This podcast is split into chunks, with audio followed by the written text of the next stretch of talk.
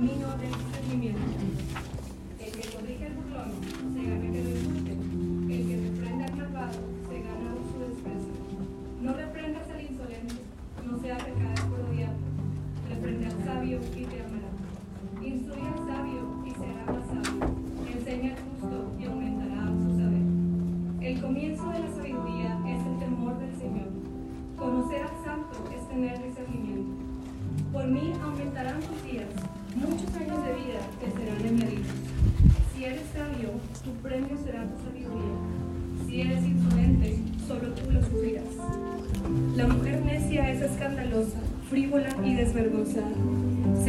las puertas de su casa, sienta sus reales en lo más alto de la ciudad y llama a los que van por el camino, a los que no se apartan de su senda. Vengan conmigo, inexpertos, dice a los faltos en juicio. Las aguas robadas saben a gloria, el pan sabe a miel si se come a escondidas. Pero estos ignoran que allí está la muerte, que sus invitados caen al fondo de la fosa.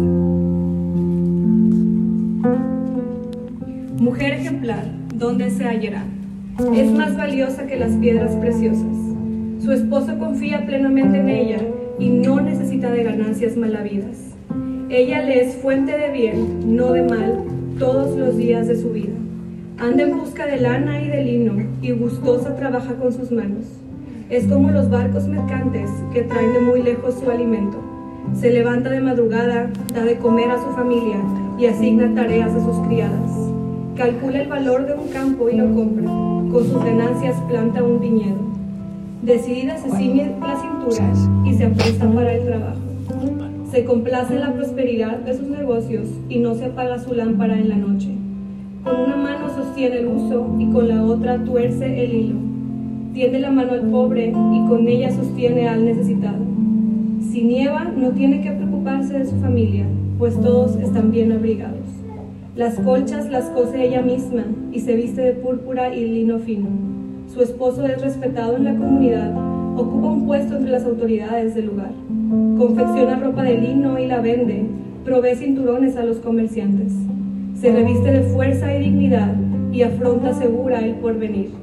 Cuando habla, lo hace con sabiduría, cuando instruye, lo hace con amor. Está atenta a la marcha de su hogar y el pan que come no es fruto del ocio. Sus hijos se levantan y la felicitan, también su esposo la alaba. Muchas mujeres han realizado proezas, pero tú las superas todas. Engañoso es el encanto y pasajera la belleza. La mujer que teme al Señor es digna de alabanza. Sean reconocidos sus logros y públicamente alabadas sus obras. Esta es la palabra del Señor. Buenas tardes.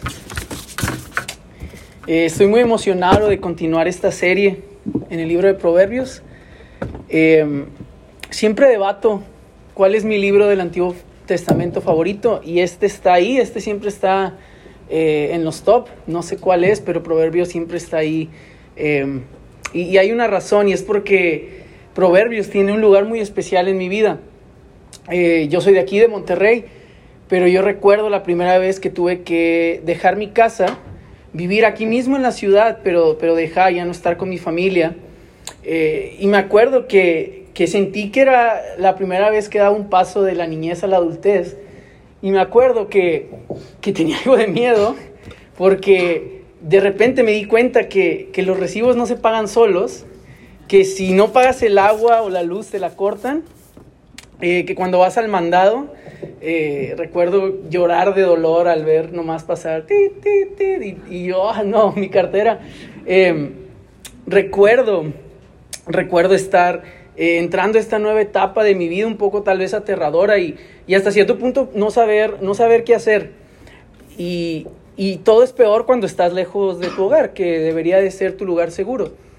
Y, y yo recuerdo haber estado pasando por esta etapa y, y, una noche en las primeras semanas que me había cambiado de casa, estaba viviendo ahí con unos, con unos roomies solo en mi cuarto. Yo me acuerdo que oré y, como Salomón le dije a Dios, Dios dame sabiduría porque no sé qué hacer. Eh, yo me sentí inseguro. Y yo creo que muchos, muchos de ustedes están ahí en esa etapa también, están pasando o han pasado por esa etapa donde eh, te sientes como que no sabes qué hacer con tu vida, te sientes como que, como que cada vez vas entrando en una etapa nueva y luego ya le vas agarrando la onda y luego ya viene otra cosa. Y creo que muchos de nosotros cuando vemos este libro de Proverbios, eh, espero, espero que, eh, que encuentre sabiduría como yo lo encontré, porque la razón por la cual este libro fue para mí y lo tengo en mi stop es porque yo recuerdo que, que al día siguiente, después de haber orado, yo abrí el libro de Proverbios y cada día leí un capítulo o medio capítulo, dependiendo, diferente. Yo recuerdo que al final de mes y medio, casi dos, eh, Proverbios se había convertido en mi libro favorito. Entonces, si tú estás en esa etapa, te animo a que lo, a que lo hagas y a que sigas viniendo con, con nosotros. Em, pero mira, déjame entrar un poquito al, al, tema de hoy, que es, ¿qué es la sabiduría? ¿Cómo se ve? ¿Cómo la encuentras? De eso quiero hablarte hoy, porque eh, quizás vieron el título eh, de mi sermón del día de hoy, creo que está al principio, no antes, antes, está al menos al principio. Se llama Busca una mujer. Y ya nomás vieron eso y muchos hombres ya pararon, ahora sí la... Ya están dormidos y ahora sí se despertaron. Em, y sí, te voy a ayudar el día de hoy a encontrar una mujer, pero no es la mujer que crees. Eh, de hecho, Palo acaba de leer, eh, acaba de leer esta mujer de la que estamos hablando. Eh, se llama sabiduría. Y en términos prácticos, eh, eh, el día de hoy vamos a ver que Salomón nos habla de la sabiduría y la personifica eh, con dos mujeres, sabiduría y necedad. Ahora sí, sí pueden ir a mis, a mis, a mis dos puntos que tengo el día de hoy. vamos a ver a estas dos personas, nomás que, ¿hay alguna Sofía aquí entre nosotros? Según yo no. Una, vaya, pensé que no había ni una. Este, bueno, sí hay una Sofía entre nosotros. pero el día de hoy vamos a hablar de Sofía de Sofía, que es, sabiduría, es, la personificación de sabiduría. ¿Saben por qué le puse Sofía? Porque Sofía es el griego eh, de Sofos, que significa sabiduría. Entonces, Sofía es una persona sabia. Eso es lo que significa tu nombre, por si no sabías. Este, entonces, vamos a ver estas dos personajes que el, que el pasaje nos muestra, Sofía y Necedad, ¿ok? Pero mira, antes de esto vamos a orar. Déjame, déjame orar esta mañana. Señor Dios, Padre, ayúdame, ayúdame porque porque hay tanto que desmenuzar en este pasaje, hay tanto que tú nos quieres hablar y mostrar. Y, y Señor, eh, yo a veces soy tan incapaz, Señor, de, traer esto, porque, porque cómo traer palabras eternas, Señor, a, través de, un mero humano, Señor. Pero Dios, tú has, tú has prometido que, que, que tú nos quieres usar, que tú quieres hablar a través de mí, Señor. Y yo te pido que tú hables a través de mí. Yo te pido que si hay alguien aquí, que está falto de sabiduría, que, te la pida y la encuentre. Padre, que este mensaje sea de mucha confrontación, pero solo para que vuelva a ti. Señor, de confrontación para que volvamos a ver a Cristo y nos regresemos a ti. Señor, esa es mi, mi oración esta tarde. Que veamos a Cristo más, más glorioso, que te veamos a ti mejor. Úsame, Padre, en el nombre de Jesús. Amén. Ok, entonces vamos a ver a nuestro primer personaje, Sofía. Pero primero, primero, para este, por cierto, este punto es el 85% de lo que va a hablar el día de hoy, entonces eh, no te preocupes, este es prácticamente un punto de todo el sermón, pero, pero lo va a dividir un poquito en dos. Eh, primero vamos a hablar un poquito de Sofía o de sabiduría en lo abstracto, que es lo que hace Salomón. Y miren, el versículo 1 del capítulo 9 dice, la sabiduría construyó una casa y labró sus siete pilares. Entonces escucha, está hablando de la sabiduría como una mujer que hace algo. Dice, preparó un banquete, mezcló su vino y tendió la mesa. Envió a sus doncellas y ahora clama desde lo más alto de la ciudad. Vengan conmigo los inexpertos, dice a los faltos de juicio. Vengan, disfruten de mi pan y beban del vino que he mezclado. Entonces Salomón empieza diciéndonos que la sabiduría es como esta mujer que está en su casa y sale y primero prepara un banquete y le habla a todos y te está diciendo, hey, ven, prueba, ven, ven, prueba. Entonces, ¿por qué Salomón decidió personificar a la sabiduría como una mujer? Muchas mujeres están diciendo, es obvio, eh, pero no, no es obvio. Eh, sí, es verdad, muchas mujeres, hay muchas mujeres sabias, hay muchas mujeres sabias y es verdad, y es verdad, y no es casualidad que muchas veces cuando tú quieres eh, un consejo sabio de alguien en contacto con amor, vas a una de las mujeres más cercanas a tu vida. Entonces sí, muy probablemente hay una parte de razón por eso, pero hay una razón teológica más importante, y es esta. es que Salomón está ejemplificando a la sabiduría, porque recuerdas, a los que estuvieron aquí en el primer mensaje de Luis, ¿recuerdas cómo empieza el libro de Proverbios? Empieza con Salomón el rey, escribiéndole a quién? A su hijo, el príncipe. Entonces, Salomón el rey le está escribiendo a su hijo el príncipe y le está diciendo, busca una mujer, te voy a enseñar a encontrar una mujer. Entonces, ejemplifica la sabiduría como la búsqueda de este hijo inexperto que está tratando de buscar a una mujer. Y le dice, la sabiduría es, como ella. Y tú vas y la buscas, pero luego te dice, pero, pero aguas, porque no es la única mujer, hay otra que se llama necedad, ahorita la vamos a ver al final. ¿Y por qué Salomón hace esto? Eh, Luis medio lo mencionó y no me voy a meter porque es muy profundo y, y para los que estuvieron lo van a entender y si no te lo platico después, pero, pero si recuerdas, todo esto se, se conecta a Génesis, se conecta a Génesis. Porque en Génesis, ¿qué pasó? Está la mujer que ve el fruto y ve que es bueno para sus ojos y no es sabia y lo toma, y luego Adán cae también junto con ella. Pero Proverbios es un reverso de la caída. Te está diciendo, hey, no escuches la voz de esa mujer, escucha la voz de otra mujer, escucha la voz de sabiduría. Por eso hay tantas referencias acerca del árbol de la vida en Proverbios. Porque está diciendo, sigue mi instrucción y vive. Ahora, una cosa que creo que espero sea muy obvia, pero lo voy a tener que decir, es que en esta tarde, eh, porque el pasaje es poético y usa palabras como hablándole un hijo o acerca de una mujer o una esposa, eh, quiero que sepas que este pasaje, independientemente de si está hablando de mujeres o de hombres, va para todos aplica a todos. Es una forma poética que, si eres hombre o mujer te debe de aplicar a ti por igual. Entonces espero que eso quede claro. Ahora sí, vamos a ver, ¿qué es, qué es una persona sabia? ¿Qué hace una persona sabia? Yo creo que cuando muchos nos, nos dicen, ah, esta persona es bien sabia, normalmente lo que pensamos es, esa persona sabe mucho. O decimos, esa persona da buenos consejos. O decimos, toma buenas decisiones o es que argumenta muy bien, o es que sabe un chorro de filosofía y de teología. Pero esas no son necesariamente lo que, eso no es necesariamente lo que te hace sabio. Esas pueden ser consecuencias de alguien que es sabio, pero eso no es lo que te, lo que te hace sabio. Mira el versículo 6 del capítulo 9. Dice Salomón, está diciendo, dejen su insensatez y vivirán, andarán por el camino del discernimiento. Y luego dice, escucha el 7, el que corrige al burlón, o sea, al necio, se gana que lo insulten. El que reprende al malvado, se gana su desprecio. Dice, no reprendas al insolente, no sea que acabe por odiarte. Pero checa que dice, reprende a quién?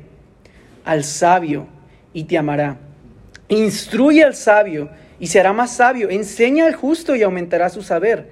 El comienzo de la sabiduría es el temor del Señor. Conocer al santo es tener entendimiento.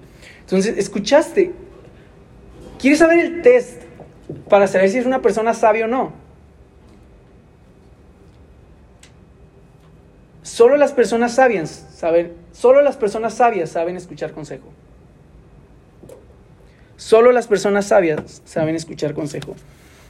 El sabio escucha el consejo, escucha la corrección y lo ama, no porque ame ser regañado, no porque ah, me encanta. ¿A quién le gusta de que, no, hombre, ando bien empinado, pero déjame voy porque me encanta que me regañes y me digas a nadie? No, no, no, no es que le encante que, no es que sea masoquista y le encante que lo regañes, es que le encanta saber, ama saber lo que Dios va a producir a raíz de eso. Y checa, ¿a quién teme el sabio?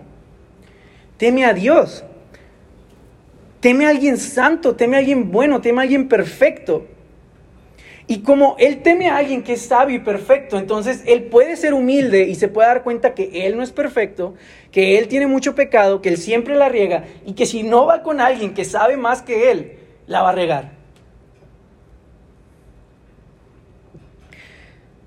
Pero el necio es lo contrario. El necio dice, el necio se ama a sí mismo. ¿Escuchaste eso? El necio se ama a sí mismo. Se ama a sí mismo porque Él mismo es su propio Dios. Ese es su mayor temor, Él. Entonces cuando, cuando tú eres tu propio Dios, ¿qué es lo peor que te pueden hacer? Corregirte.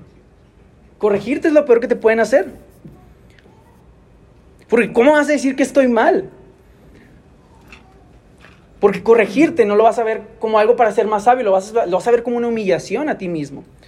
Entonces la característica principal de alguien sabio es que sabe escuchar consejo.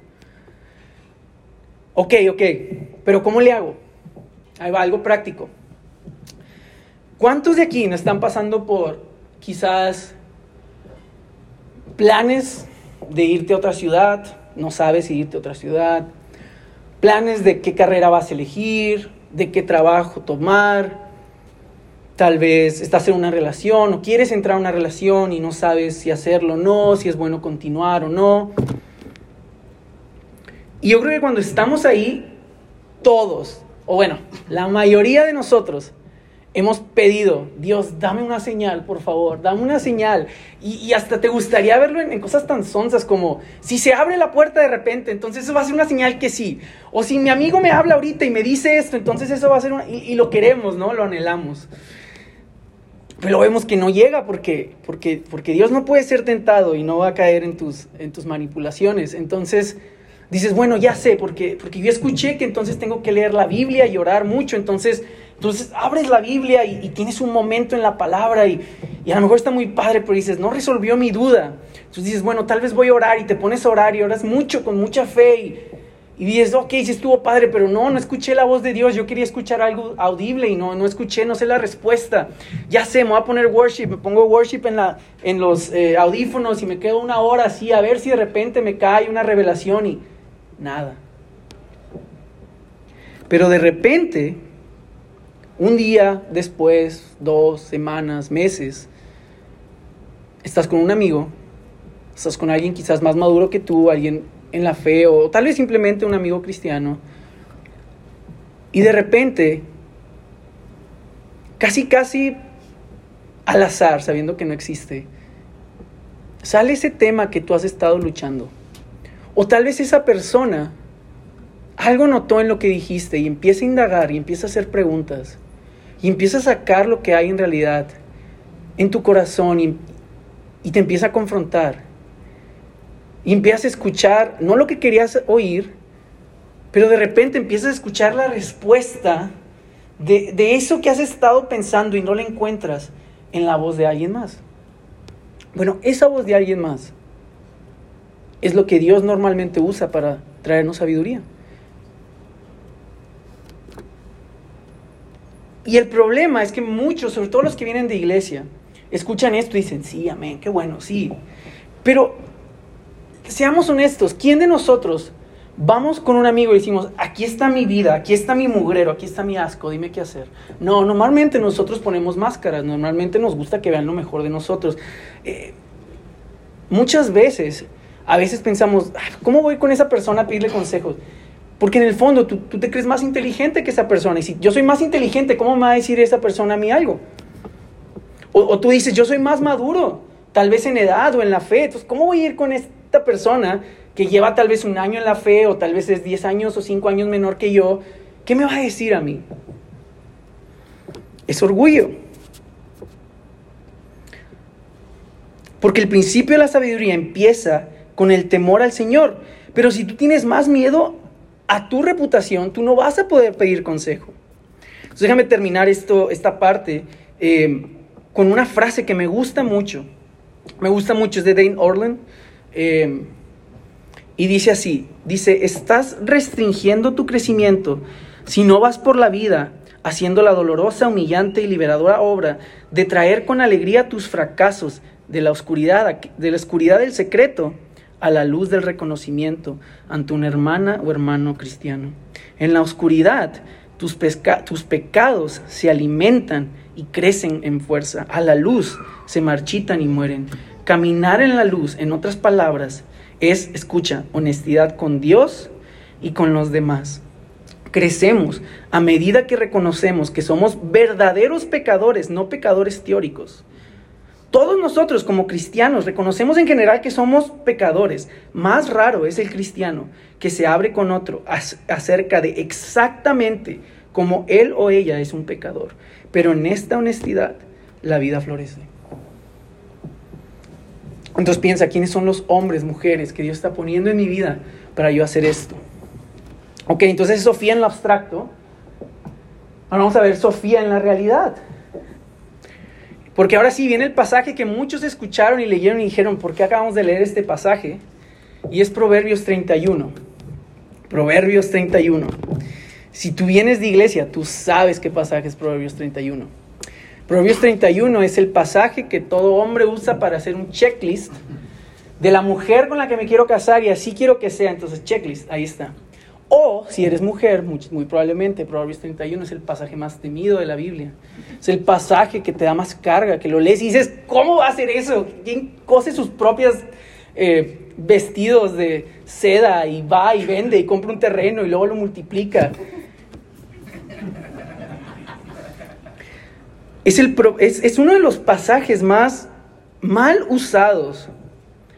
Y, es que, ¿cómo no? Mira desde el principio, en el versículo 10 empieza y nos dice, mujer valiente, ahorita explico eso, mujer valiente, quizás tú te lo memorizaste como mujer virtuosa, excelente, creo que también dice ahí, eh, ¿dónde se hallará? Es más valiosa que las piedras preciosas. ¿Por qué termina? Escucha esto, escucha, esto es súper importante. ¿Por qué termina Proverbios con este pasaje? Este es el final del libro de Proverbios, ya me fui al final. ¿Por qué termina con este pasaje? ¿Cómo empieza? ¿Se acuerdan? Ya les acabo de decir, empieza con el rey Salomón escribiéndole a su hijo el príncipe cómo buscar a esta mujer llamada sabiduría. ¿Y cómo termina? Termina con las palabras, y vas al mero principio del, pasaje, lo vas a ver, eh, termina con las palabras de la mamá, de la madre del rey Lemuel, no sabemos quién es, diciéndole que busque a esta mujer. No es coincidencia, no es coincidencia. El autor son, son, muy buenos, son muy buenos autores, están haciendo esto adrede. Eh, nos está diciendo que esta mujer, escucha, esta mujer de Proverbios 31 es sabiduría. Es, es toda la sabiduría que el libro ha estado hablando reflejada en una persona. Y si no me crees, eh, ahí van algunas eh, similitudes similitudes entre, entre esta mujer, Sofía, entre la sabiduría y, y la mujer de Proverbios 31. Entonces dice que es valiente en el 14.1, ahí está. Dice que es difícil de encontrar, si tú vas a Proverbios 3.3, es lo que dice que es la sabiduría. Dice que es más valiosa que el oro y la plata, lo mismo que dice en el capítulo 8.10. Dice que es confiable, activa, no pasiva, que es fuerte, que enseña con amor, que es piadosa. Todas esas cosas, ahí están, si quieres puedes tomar screenshot, te lo mando después.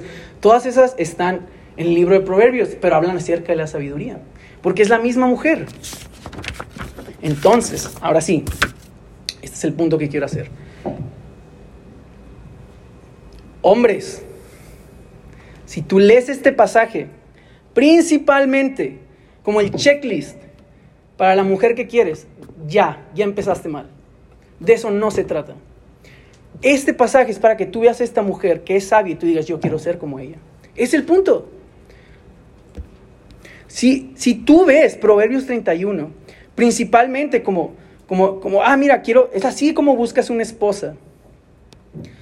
Pero tú mismo no tienes la sabiduría y las características que refleja esta mujer.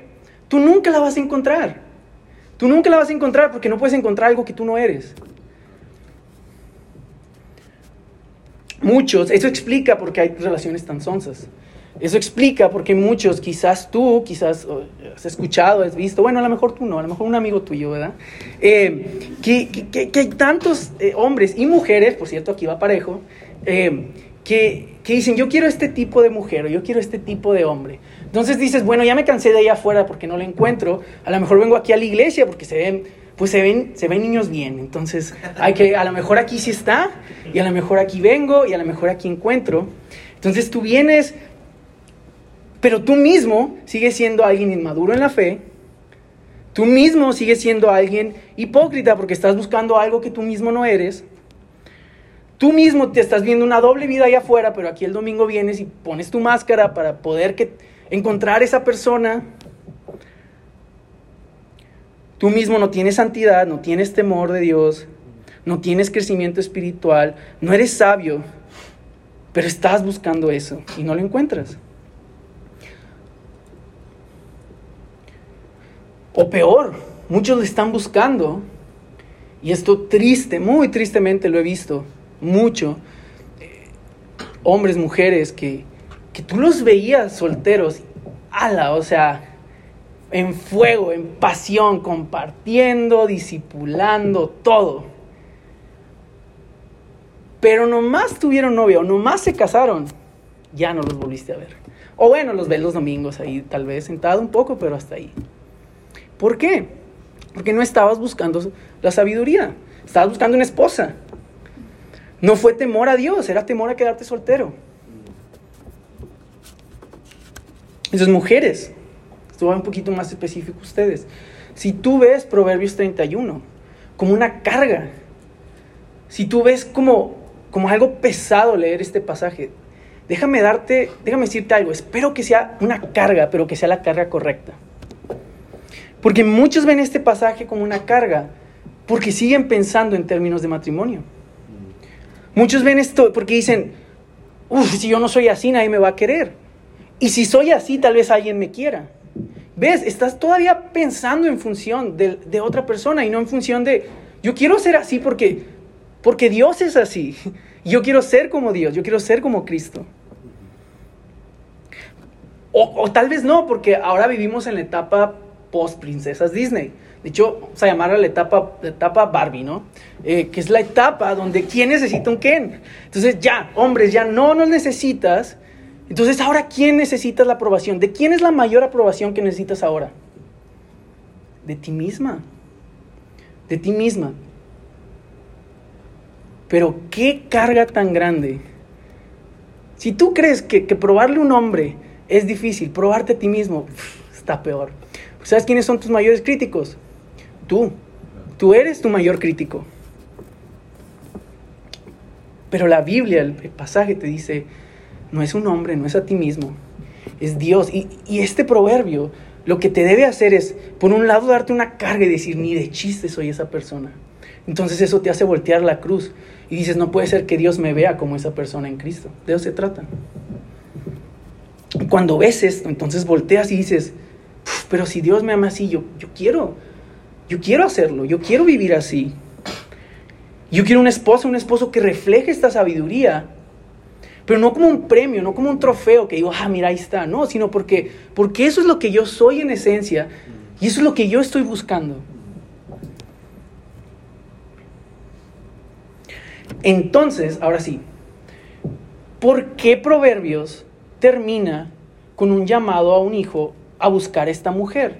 Entonces, si sabemos que principalmente está hablando que busque la sabiduría, ok, ya sabemos eso, pero en un nivel secundario, igualmente importante, también le está diciendo, busca una mujer, a una esposa, o mujeres, busca un esposo que tenga estas características, que, que sea así, que se vea así. ¿Por qué? ¿Por qué lo hace? ¿Por qué termina así?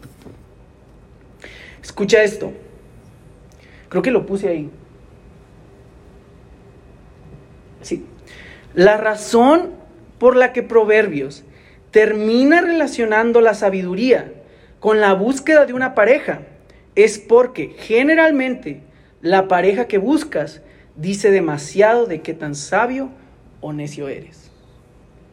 ¿Escuchaste? Lo voy a leer otra vez. La razón por la que Proverbios termina relacionando la sabiduría con la búsqueda de una pareja es porque generalmente la pareja que buscas dice demasiado de qué tan sabio o necio eres voy a decir algo un poco incómodo. Yo sé que va a ser incómodo, no para todos, pero para algunos. Em, esta semana pasada, ya ni sé cuándo, estaba hablando con Martín. Em, y, y, me hizo una pregunta, me dijo, vato, porque así me dice. Este, me dice, ¿tú qué, ¿tú qué me aconsejarías si hubiera un amigo una amiga que viene conmigo y me dice que es cristiano o cristiana? Me dice, yo quiero, yo quiero andar de novio con esta persona que no es cristiano o cristiana. ¿Qué me aconsejarías que le dijera? Y, y me acuerdo que me dejó pensando, no, no porque sea la primera vez que me preguntan esto, porque nunca lo había pensado, más bien porque como traigo todo este tema de la sabiduría y estaba pensando en esto, me di cuenta que, que la respuesta a esa pregunta tiene todo que ver con sabiduría. Porque aunque sí, la, Biblia es muy clara de, de no hacerlo, en otro sentido, si tú buscas un pasaje que diga no lo hagas porque aquí está el mandamiento número 543, no saldrás no lo vas a encontrar. La Biblia no habla del noviazgo, entonces pues no vas a hablar, no, vas a encontrar ese pasaje ahí. Entonces necesitas mucha sabiduría. Entonces me quedé pensando y dije, mira, bro, yo si te soy honesto, más que la relación, aunque es muy importante, yo en serio me preocuparía por esa persona, por el corazón de esa persona, porque el problema no es si quiere andar o no con esa persona. El problema es por qué. ¿Qué dice eso de su corazón y de su fe? ¿Qué dice eso de cómo está buscando a Dios? Eso es lo que, eso es lo que a mí me, llama la atención. Porque si en verdad piensas que puedes que tú dices, Cristo es el centro de mi vida y que todo lo que acabamos de cantar tú lo crees, y tú dices, sí, eh, yo quiero temer a Dios, yo quiero ser creyente y seguirlo y obedecerlo y, y yo sé que es por gracia, pero, pero sé también que quiero obedecerlo y, y tú quieres poner a Cristo en el centro, pero dices, pero yo también puedo mm, traer una persona a lo más íntimo de mi ser que no comparte eso y aún así voy a poder glorificar a Cristo. Si tú en realidad crees eso, amigo, o estás bien cegado, o estás bien cegado por el enamoramiento, ¿O eres más ingenuo de lo que pensé? Y tristemente, no es una estadística, de hecho yo he visto, yo he visto muchos, varios, algunos, perdón, pocos casos, 8 de 10 tal vez, donde no es así. Eh, la gran mayoría de las veces, eso habla de una fe muy, muy inmadura de la otra persona. Entonces, pues claro que vas a buscar a alguien con una fe inmadura o inexistente, si tu fe es inmadura e inexistente. Y, te digo, no siempre es así, pero, pero lo he visto y, es triste. Entonces, eh, la persona que busca, ay, por cierto, estás escuchando esto y estás quizás diciendo, uff, o sea, te está cayendo el saco o te ha caído el saco por otras cosas. Eh, déjame recordarte lo que acabamos de leer. La, la, la mujer sabiduría dice, hey, vengan, vuelvan de sus caminos. Arrepiéntanse. El sabio, el sabio escucha y dice, ay, sí, la regué y vuelve. Esa es una persona sabia. Entonces, no, no, es, arrepentimiento, es volver, pero, pero mi punto es, como tú buscas lo que tú buscas de una persona, tiende a decir mucho de qué tan sabio no eres. Entonces, eh, eso es por la razón por la que termina así Proverbios. Em, pero bueno, ¿qué nos dice de esta mujer? ¿Cómo se ve la sabiduría? ¿Ok? Em, nos dice que es atrás, creo, si puedes ir atrás.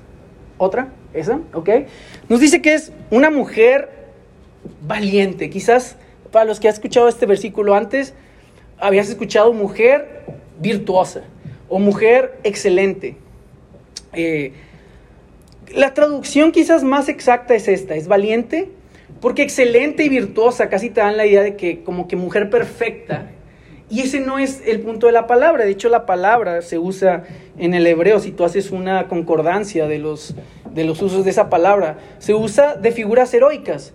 Entonces es más, más parecido como, por ejemplo, cuando David o alguien ganaba una guerra o hacía algo milagroso o imponente, era alguien como que, wow, esta persona es digna de ser exaltada por lo que acaba de hacer, es heroico. Entonces es la palabra, es mujer valiente, mujer heroica, que, es digna de ser exaltada. Ese es el punto. Y dice, ¿dónde se hallará?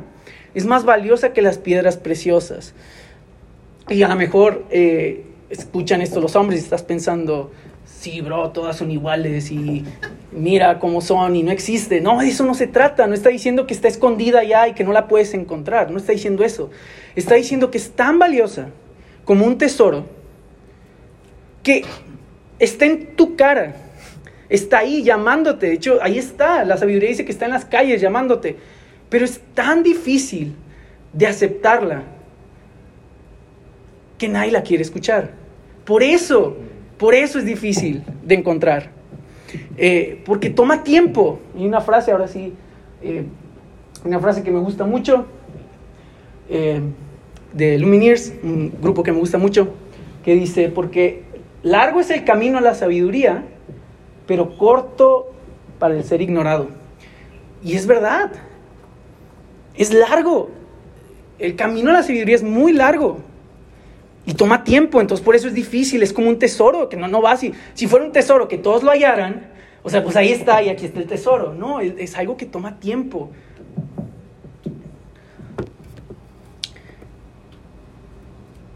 Ok, entonces características de, de, esta mujer, aunque de nuevo está hablando de la sabiduría, entonces son características que mujeres y hombres debemos reflejar, ¿ok? Sus características de la sabiduría, ahí va. Versículo 11 dice que es, es confiable, dice su marido, su esposo confía plenamente en ella. Y había las esposas, ¿me entiendo? ¿Ves? Eh, sí, su esposo confía plenamente en ella, sabe que es digna de ser confiada. Dice que es noble, versículo 12.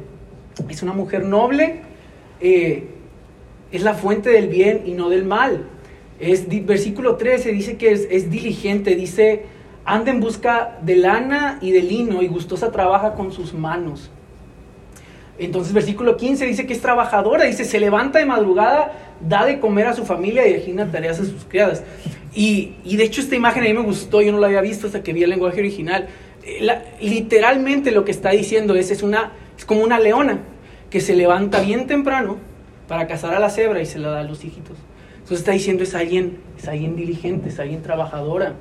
Versículo 16, calcula el valor de un campo y lo compra, con sus ganancias planta un viñedo, entonces es emprendedora. Versículo 17, decidida, se ciñe la cintura y se apresta para el trabajo. Entonces, eh, versículo 18, se complace en la prosperidad de sus negocios, no se apaga la lámpara de noche, entonces es perspicaz. Eh, versículo 20, 20, tiende la mano al pobre y con ella sostiene al necesitado. Entonces, checa, es, es misericordiosa, qué loco. Es, es muy trabajadora y por lo tanto el pasaje es claro que pues ella tiene dinero, pero no es amante del dinero. Dice que sabe desprenderse, no es una mujer clasista, no es una mujer o un hombre que, que, se enseñoría por todo el dinero que tiene, no es alguien que sabe darlo. Eh, versículo 21, si nieva, no tiene que preocuparse de su familia, pues todos están bien abrigados. Las conchas las cose ella misma y se viste de púrpura y de fino. Entonces es precavida y sabe cuándo debe ver por ella. Este está muy interesante porque dice que ella misma las colchas la cose y luego se viste ella de, de, púrpura, que es, es, un signo de realeza. Entonces, eh, qué loco, porque cuando estaba viendo este pasaje dije, esto es, esto es algo que ella hace para ella, para ella verse bien, porque se pone, se viste de púrpura. Y, y sí vivimos en un mundo donde todos te dicen que, que tú te ames a ti mismo, entonces todo es para ti, pero el extremo no es decir, bueno, ah, bueno, entonces yo nada es para mí, si me visto bien o si me quiero ver bien, entonces eso es malo, no la mujer, esta mujer es, está tan confiada y tu mente está tan apaciguada en que ella está viendo por los demás que no tiene culpa en también ver por cuando ella quiere vestirse bien. Siguiente.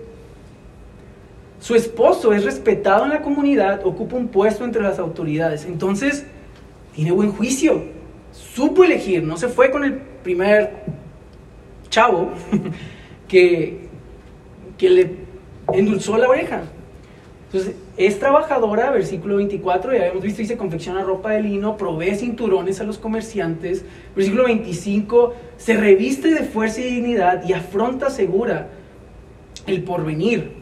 Eh, entonces, eh, es, es, segura y no es, y no es dominada por la ansiedad. De hecho, el, más literalmente lo que dice es, se ríe del futuro. Esa es, esa es la, traducción literal, dice se ríe del futuro. Entonces es alguien que no está preocupada todo el tiempo, preocupado por qué va a pasar y qué va a pasar y cómo vestir y mañana y todo. Entonces versículo 26, ya va a terminar, cuando habla lo hace con sabiduría, cuando instruye lo hace con amor. Entonces habla para edificar, no es chismosa, no calumnia. Versículo 27, 28, está atenta a la marcha de su hogar, no se da al ocio, sus hijos se levantan y la felicitan, entonces también su esposo la alaba, entonces tiene autoridad en su casa, pero también tiene amor. 29 dice, muchas han realizado proezas, pero tú las superas a todas, entonces es, es la mejor, prácticamente está diciendo, porque es hipérbole. Y al final dice, es, es digna de ser alabada, porque, porque ella no está centrada en ella misma, puede ser alabada, puede ser alabada por cómo refleja a Dios. Ok, entonces ya sentiste el peso, hombre, mujer, o todavía no. Eh, Y si tú dices, bueno, esta persona no existe, déjame decirte que sí existe. Y sí es Jesús, pero no, no parte de Jesús, otra persona. Eh, te voy a dar quizás mi dato, eh, no sé cómo llamarlo, este, bíblico, no sé, uno de los que más me gustan.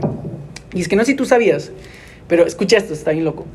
Eh, las Biblias que tú tienes, el Antiguo Testamento, son los mismos libros que los judíos utilizaban, tenemos los mismos libros.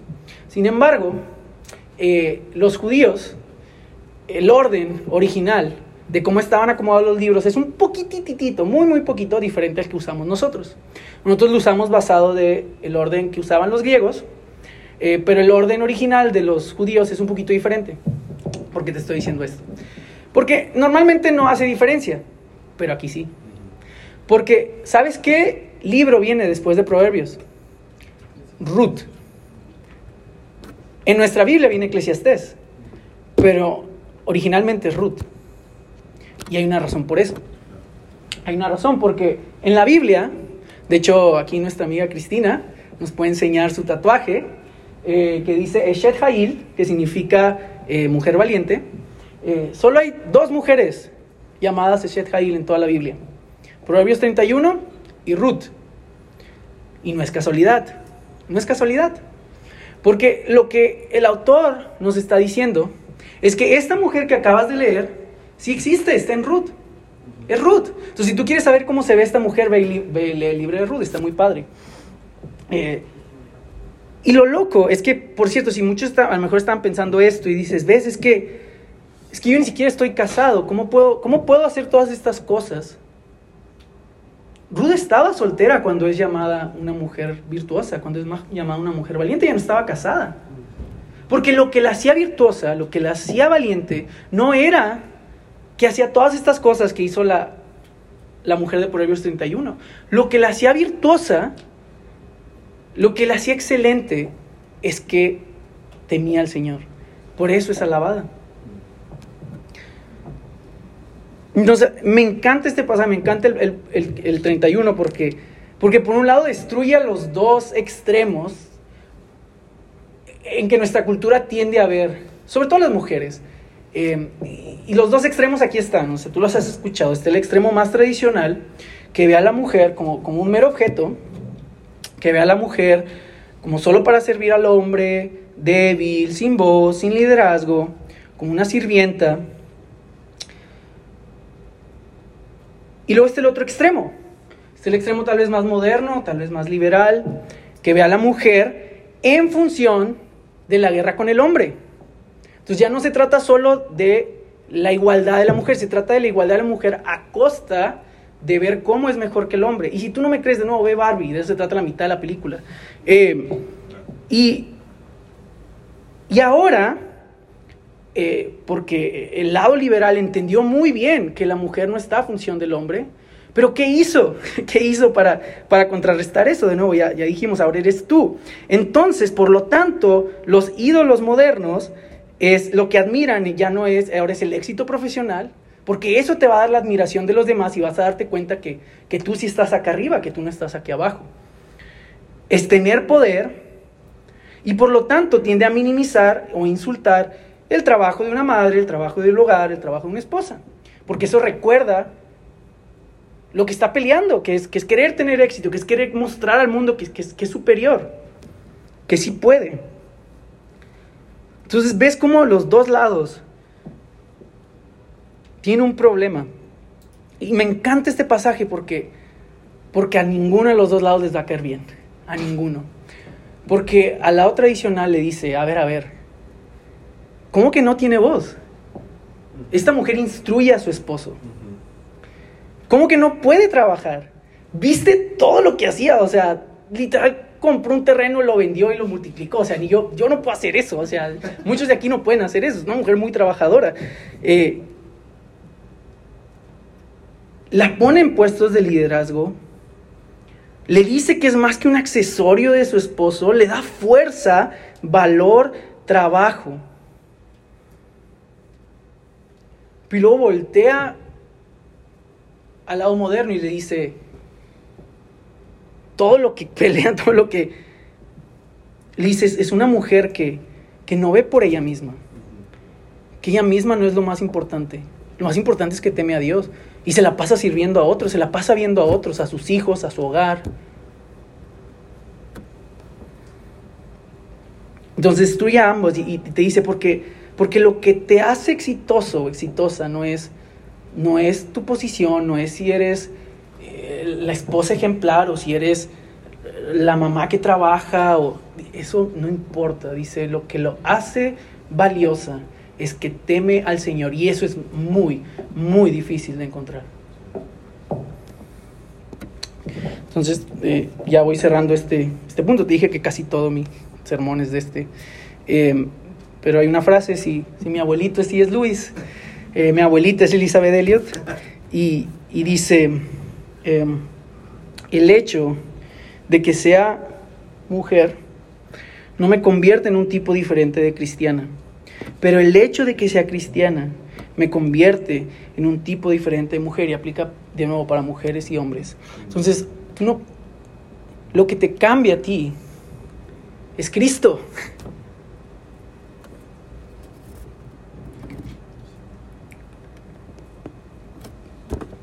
Y de nuevo voy cerrando este punto con el versículo 30. Eh, uno muy, muy popular dice, engañoso es el encanto, pasajera la belleza, pero la mujer que teme al Señor es digna de ser alabada. Y mira, esto es muy contracultural, porque, porque por un lado te dice, la belleza es que pasajera. La palabra es vana, has leído el libro de Eclesiastés, es la misma palabra que usa ahí, que es como el viento, es vano. Y es que es bien obvio, ¿no? eh, si tú sabías, creo que aquí hay muchos jóvenes, habemos, espero. Em, todos nos vamos a arrugar. Todos, todos. Todos vamos a perder nuestra fuerza. Todos no nos vamos a ver como nos vemos ahorita. De hecho, no sabías esto, está bien loco. Entre más creces, tus orejas van, siguen creciendo contigo, nunca dejan de crecer, entonces siempre vas a estar más, más orejón. Em, y como dice Matt Chandler, me gusta mucho una frase que usa, dice, eh, gravity wins, dice, la gravedad siempre va a ganar. Y lo que está diciendo es, no importa qué tanto ejercicio, qué tan, tanto te pongas o qué tan bello te veas ahorita tus 20, 30, lo que sea, la gravedad, amigo, va a ganar. Y te vas a estar flácido y no, y lo que considera, qué, qué, irónico, ¿no? Porque quizás de las personas que reflejan más la belleza son los ancianos en muchos aspectos. Eh, y es algo muy bello. Pero, pero a raíz, perdona, eh, si, si, lo comparas con lo que el mundo dice que es la belleza, es todo lo contrario. No es alguien fuerte, no es alguien, es alguien con manchas, es alguien con arrugas. Eh, y amigos, todos vamos para allá. Todos. Entonces estás diciendo, ¿qué, qué necio es, es basar todo en la, en la imagen física de alguien. Qué necio es. Ahora, no estoy diciendo, por cierto, no, no te maquilles, no estoy diciendo, no vayas al gimnasio, no hagas ejercicio, por favor hazlo, hazlo, por favor, eso es bueno. Eh, no estoy diciendo eso, lo que estoy diciendo, y creo que, espero que sea muy obvio, es, es, la necesidad de, de, fijarse en eso, de, tenerlo como el valor, lo que da una persona o no, que si se ve de una manera, que si es de este color o que si va vestido de esta forma o no. Y luego checa, porque creo que eso es algo que muchos están de acuerdo. Yo creo que muy pocos de aquí me van a pelear en esa. Pero checa esta otra y luego dice, el encanto es qué? Es engañoso. El encanto es engañoso. ¿Por qué? Porque muchos dicen, no, sí, no te fijes en lo físico. Fíjate en qué. Fíjate en su carisma. Fíjate en su personalidad. Fíjate en su verbo. ¿Sí? Fíjate en inteligencia, en qué tan exitoso es, en qué tan gracioso es, en qué tan amigable es. O cualquier habilidad o personalidad que lo haga encantador o encantadora. Pero dice, no, no, incluso eso. Incluso eso no es lo importante. ¿Por qué? Porque uno puede ser una máscara, de hecho es lo que, lo que está diciendo, o sea, puede ser engañoso. Muchas veces siempre nos presentamos nuestro mejor ser. No, nadie, nadie llega, bueno, la mayoría no llegamos y pum, sacamos toda nuestra personalidad. Y no, no es con el tiempo. Y, y a los que han tenido novio casado, sobre todo, tú sabes lo que es eso. O sea, tú sabes lo que es ala, yo no conocí este lado de esta persona. Y, sobre todo los casados, saben esto perfectamente, que, eh, que, que la persona que tú eres ahorita, no eres después. Cambia tu personalidad. No cambia radicalmente, no es como que vuelves a ser completamente diferente, pero, pero eres diferente. Y sobre todo tienes pecado, entonces va a salir, va a salir eso. Entonces dice que es engañoso, pero dice, ¿qué es lo importante? Dice, lo importante es que, es que teme al Señor. Entonces por eso la invitación es, es no busques casarte primeramente, no busques sabiduría, no, no busques eh, dejar la soltería, es, es busca la sabiduría, encuentra el temor al Señor. Eh, bueno. Segundo, necedad, ya para ir terminando esto. Eh, los te dije que había dos mujeres, Sofía, o sabiduría, pero hay otra señora. Hecho, Proverbios 7 nos dice que es una señora, casada de hecho. Se llama necedad. Eh, y necedad, dice esto, la mujer necia es escandalosa, frívola y desvergonzada se sienta en las puertas de su casa, se sienta en una silla en lo más alto de la ciudad, creo que dicen lo real, algo así, eh, y llama a los que van por el camino, a los que no se apartan de su senda. Vengan conmigo, inexpertos, dice a los faltos de juicio. Las aguas robadas saben a gloria, el pan sabe a miel si se come a escondidas, pero estos ignoran que ahí está la muerte, que sus invitados caen al fondo, dice literal, del Seol, o sea, de la tumba.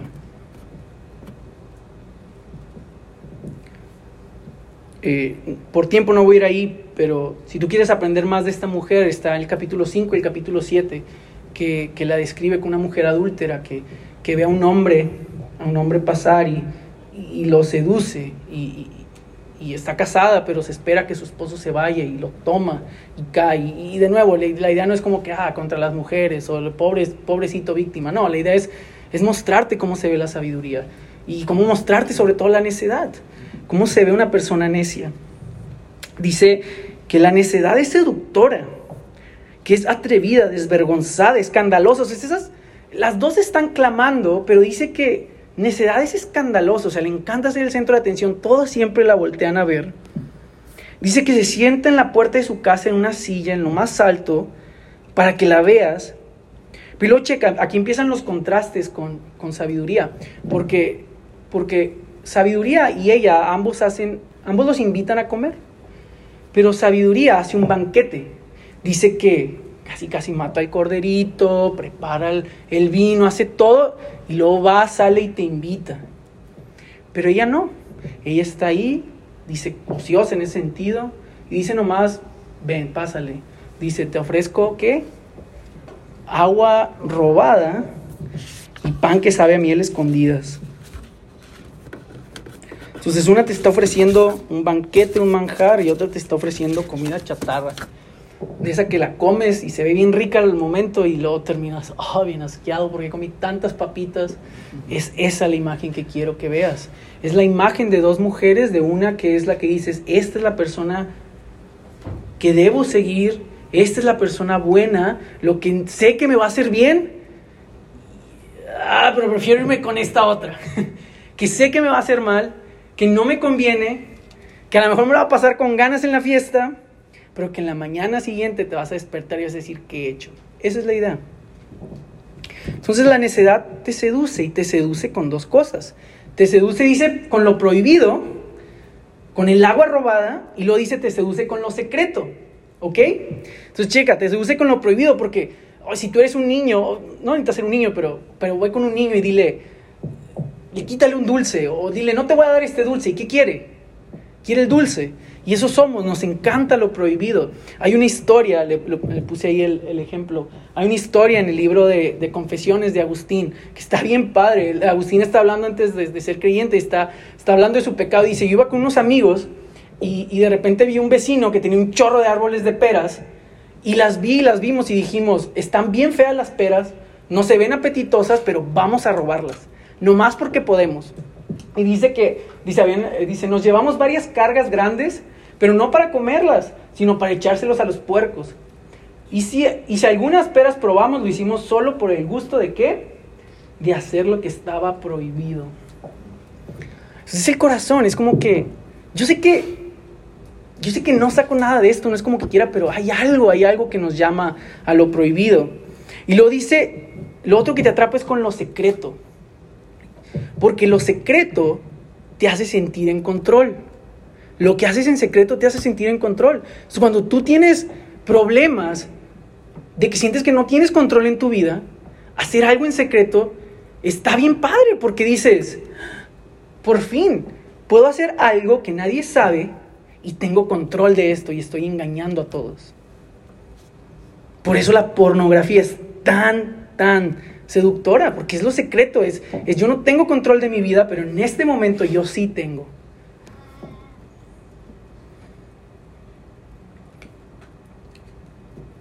Y quizás lo más aterrador es el versículo 15. Quizás tú estás pensando, sí, sí, esos necios que van allá por la vida cayendo. Y, dicen, no, ¿quiénes son sus víctimas principales? Son los que van por el camino recto. Son los que están aquí, ustedes, que dicen, no, ya le voy a echar ganas, ya voy a la iglesia. no, hombre, ya voy a leer la Biblia, ahora sí. No, hombre, estoy en un grupo discipulado. Esas son sus principales víctimas. Esas son las que dicen, ahí, ahí voy. Pero dice, no sabes que al hacerlo estás entrando al Seol, a la tumba, que cuando te despiertas de esa decisión tonta que tomaste y abres los ojos en la mañana, ves los muertos. Entonces lo que te dice el proverbio es corre, o como dice un amigo, toma un Uber, corre, corre.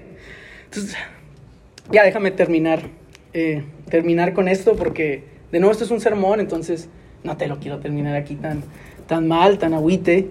Em, porque al final de cuentas lo que nos está mostrando este pasaje son dos caminos, ¿no? Son dos, dos mujeres, dos elecciones, dos formas de vivir. Y, y, muchos de aquí quizás se sienten condenados, quizás otros todavía se sienten que no saben la respuesta de lo que quieren hacer. Eh, quizás algunos están escuchando esto y lo, lo primero que estás pensando es, es moralismo, religiosidad, y yo no sé si puedo hacer eso. En otras palabras, lo que tú estás pensando es que o no tienes la sabiduría para saber qué hacer o no tienes el poder, aunque supieras qué hacer. Y por eso, déjame terminar con este pasaje. Un pasaje muy importante para entender todo Proverbios. Está en 1 Corintios 1 y dice Pablo, dice, me explico, y escúchalo bien.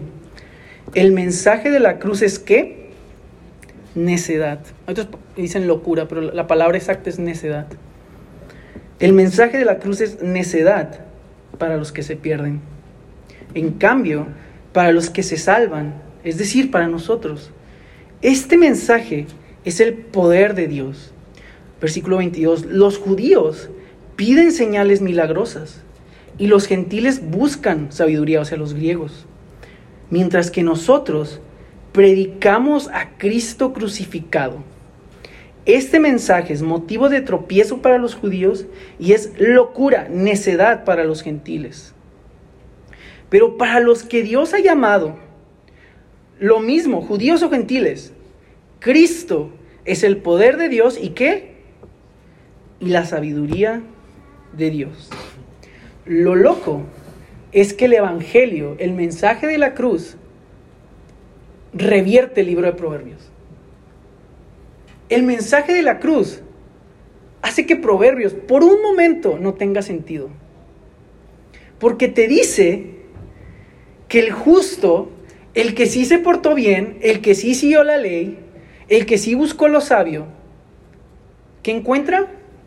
Muerte y que los otros, los que no, los que no estamos buscando eso, los que siempre la regamos, los que siempre comemos la comida chatarra, los que siempre tomamos malas decisiones, son los que obtienen vida. Ese es el Evangelio. Rompe proverbios por un momento y dice, es necedad para los judíos, para los, para los gentiles, es, es ridículo, es ridículo. Pero dice, ese es el poder y la sabiduría que predicamos. Que amigos, ni tú ni yo somos sabios, ni tú ni yo somos esta mujer, ni tú ni yo lo vamos a hacer jamás perfectamente, pero Cristo sí, y así nos ve en Él. Ese es el mensaje, de eso se trata. Y cuando entiendes eso, ¿sabes que también entiendes? Que ese mismo Espíritu de Cristo vive en ti. Y la sabiduría encarnada por su Espíritu está en ti. Y tienes todas las herramientas a tu alcance para poder tomar buenas decisiones. Entonces déjame orar. Cierra los ojos. Y di, Señor Padre Dios, gracias por... Gracias por este pasaje tan tan lleno, tan, tan hermoso, tan tanto que escarbar, Señor. Eh, Dios, yo te pido que si hay alguien aquí que, quizás ha escuchado un 10%, un 5%, un 1% de este mensaje, Señor, que, que sea lo tan necios que somos y al mismo tiempo lo tan amados que somos en Cristo.